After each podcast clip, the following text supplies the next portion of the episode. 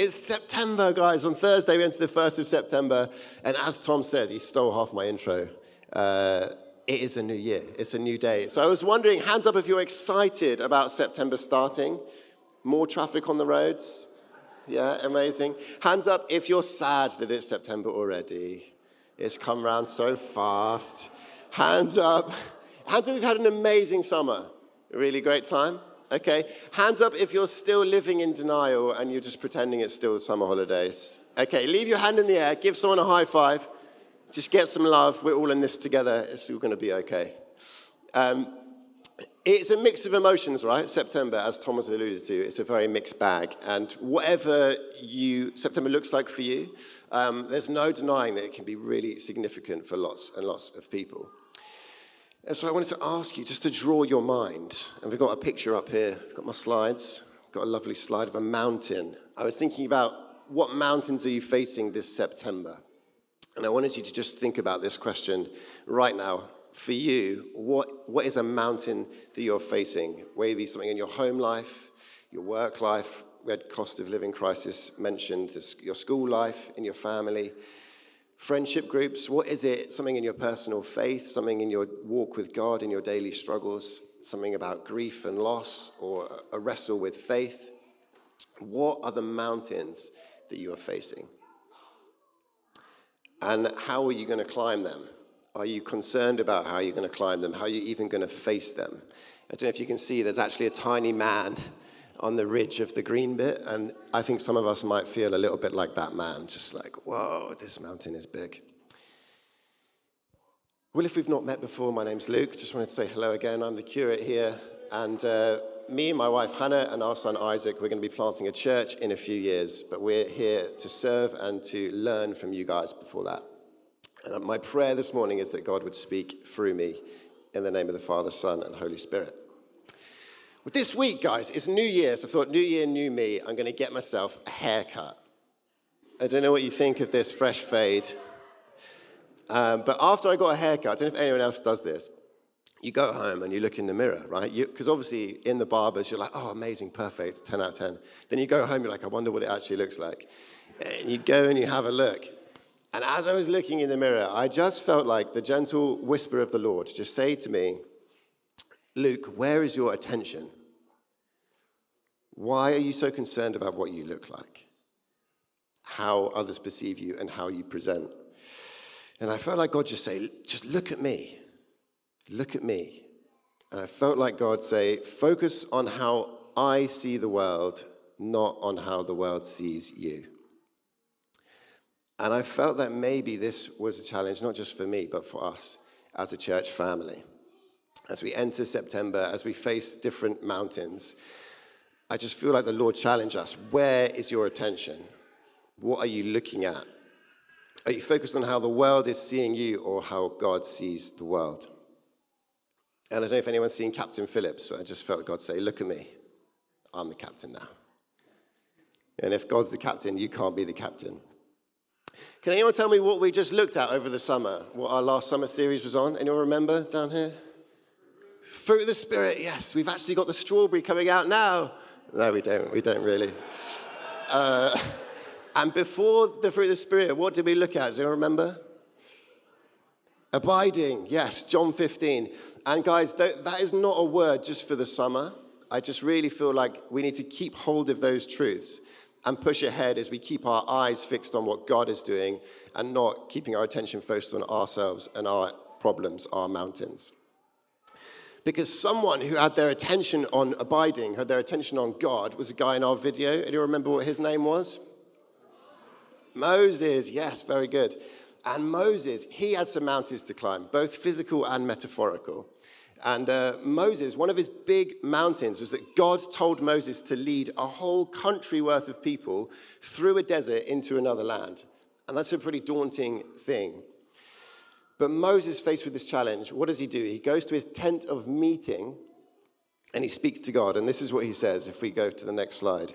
He says in Exodus 33 You've been telling me, lead these people, but you have not let me know who you will send with me. You have said, I know you by name, and you have found favor with me.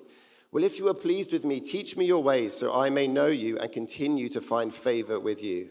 Remember that this nation is your people. And what God says next is what I think is a promise and a word for us as a church this week in September and as we push into the year. And God replies to Moses and he says these words. If we go to the next slide, my presence will go with you and I will give you rest. My presence will go with you and I will give you rest. That is a promise that God makes to Moses and to us, and it is a beautiful thing.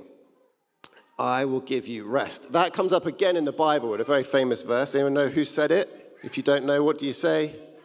Jesus.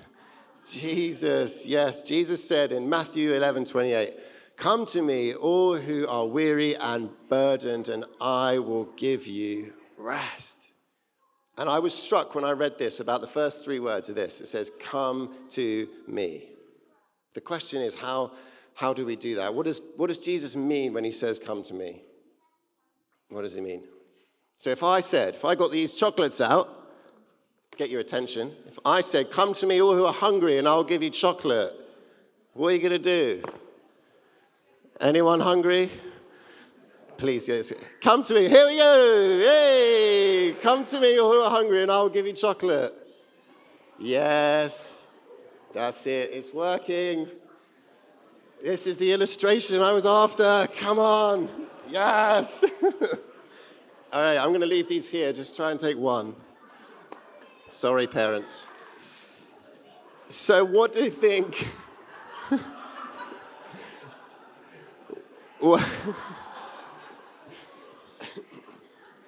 what do you think it means when he says, Come to me?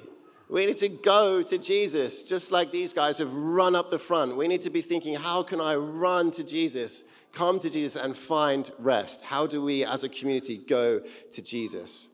And I think the answer was like what we saw in our video we need to find our own version of the tent of meeting. You don't need to necessarily pitch your, your Vango tent in the garden and go out there. It might be a space in your bedroom, maybe in the car, maybe when you're walking the dog, maybe somewhere down the street, maybe when you're in the queue at the supermarket. We've even got, and this is exciting, guys, and I'm going to need an ooh for this. We've got a brand new prayer room. Yeah, that's right. Outside, the estates team, Owen and Dan and Heather Andrews, have been working really hard to make this thing happen. It's come up, it's out behind that wall and it's going to be open. We're going to run prayer meetings at 7, 9, 12, 3 in the evenings. It's going to be a space where we can go and be with Jesus. Because the promise for us this morning is that when we go to Jesus and when we sit in his presence, in the face of all of our mountains this September, he will give us rest. He will give us a light burden and an easy yoke. But I wonder how that fits with your plans, right? Mountains take a lot of walking. You're probably really, really busy people. You've got a lot to do. How do you think, Luke, I'm going to find the time to just go to the prayer room? Like I've actually got a job and lots of things to do. Well, one person that you might want to hear about is a guy called King David, off of the Bible, the fellow that killed Goliath. He was a king, right? He had a whole country to deal with 12 tribes, two kingdoms. He had lots of people trying to attack his people. And do you know what he said about approaching your tasks and your mountains? We've got this next slide here. In Psalm 27, he says, One thing I ask of the Lord, this only do I seek, that I may do all my tasks as fast as possible and then go to bed early. Uh, he said, One thing I ask the Lord, this only do I seek, that I may dwell in the house of the Lord all the days of my life, to gaze upon the beauty of the Lord and to seek him in his temple, to gaze upon the beauty of the Lord. What does that mean for us in this season? Uh, you might think that that sounds pretty boring and there's no shame in the kingdom. You know, some of us here might think, come on, Luke, there's only so long you can just sit in a room and think about God. But I think David was onto something and Moses was onto something. And in that passage in Exodus 33, Moses actually says to God, if God, if your presence doesn't go with us, then we are not going to leave this place. If your presence doesn't go with us, we're not going to leave because we need your presence. In fact, Moses says to God, It's your presence that distinguishes us as a people, it's the thing that sets us apart. So if we're serious about what God wants to do, we need to be serious about his presence. We need to be people that are going to be willing to sit and gaze upon the beauty of the Lord because his presence is the thing that we need and it's the thing that's going to give us rest. And it's in that place that his light burden and his easy yoke will help us to ascend the mountains that we face. And the best thing about the presence of God, and I'm going to close with this, is just that it's not just an easy burden and a light yoke that God promises us through his spirit. But when we sit in his presence, when we sort of foster and nurture his presence and we become people of his presence, then his spirit starts to work in us and through us and out into the world. And as we read in Isaiah 61, when the spirit of the sovereign Lord is upon us, we will see broken hearts bound up. We will see captives freed. We will see mourners comforted. We'll see ashes turn to beauty. We'll see mourning turn to joy. We will see the spirit of despair exchanged for a garment of praise. And check this out it says that we will see ruined cities renewed.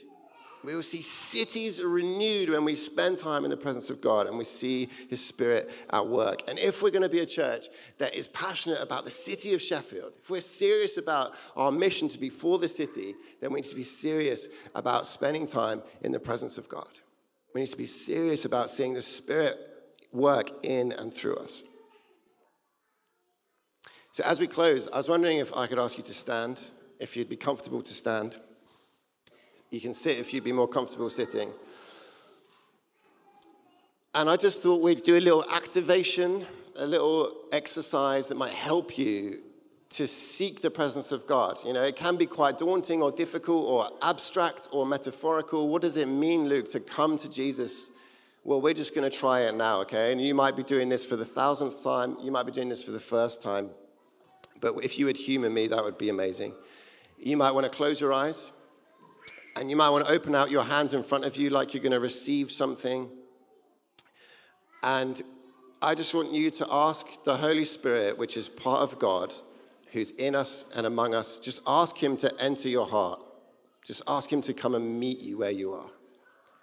He's a kind God, He's a good God, and He wants to meet us. So why don't you just take a really deep breath in as you say, Holy Spirit, come. And a deep breath out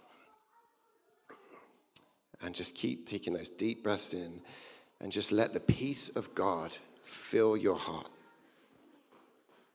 Let the Spirit of God come and give you rest in the face of whatever is ahead. Whatever that mountain is, you know that you can just pause, take a deep breath in, and receive the rest of God. His light burden, his easy yoke.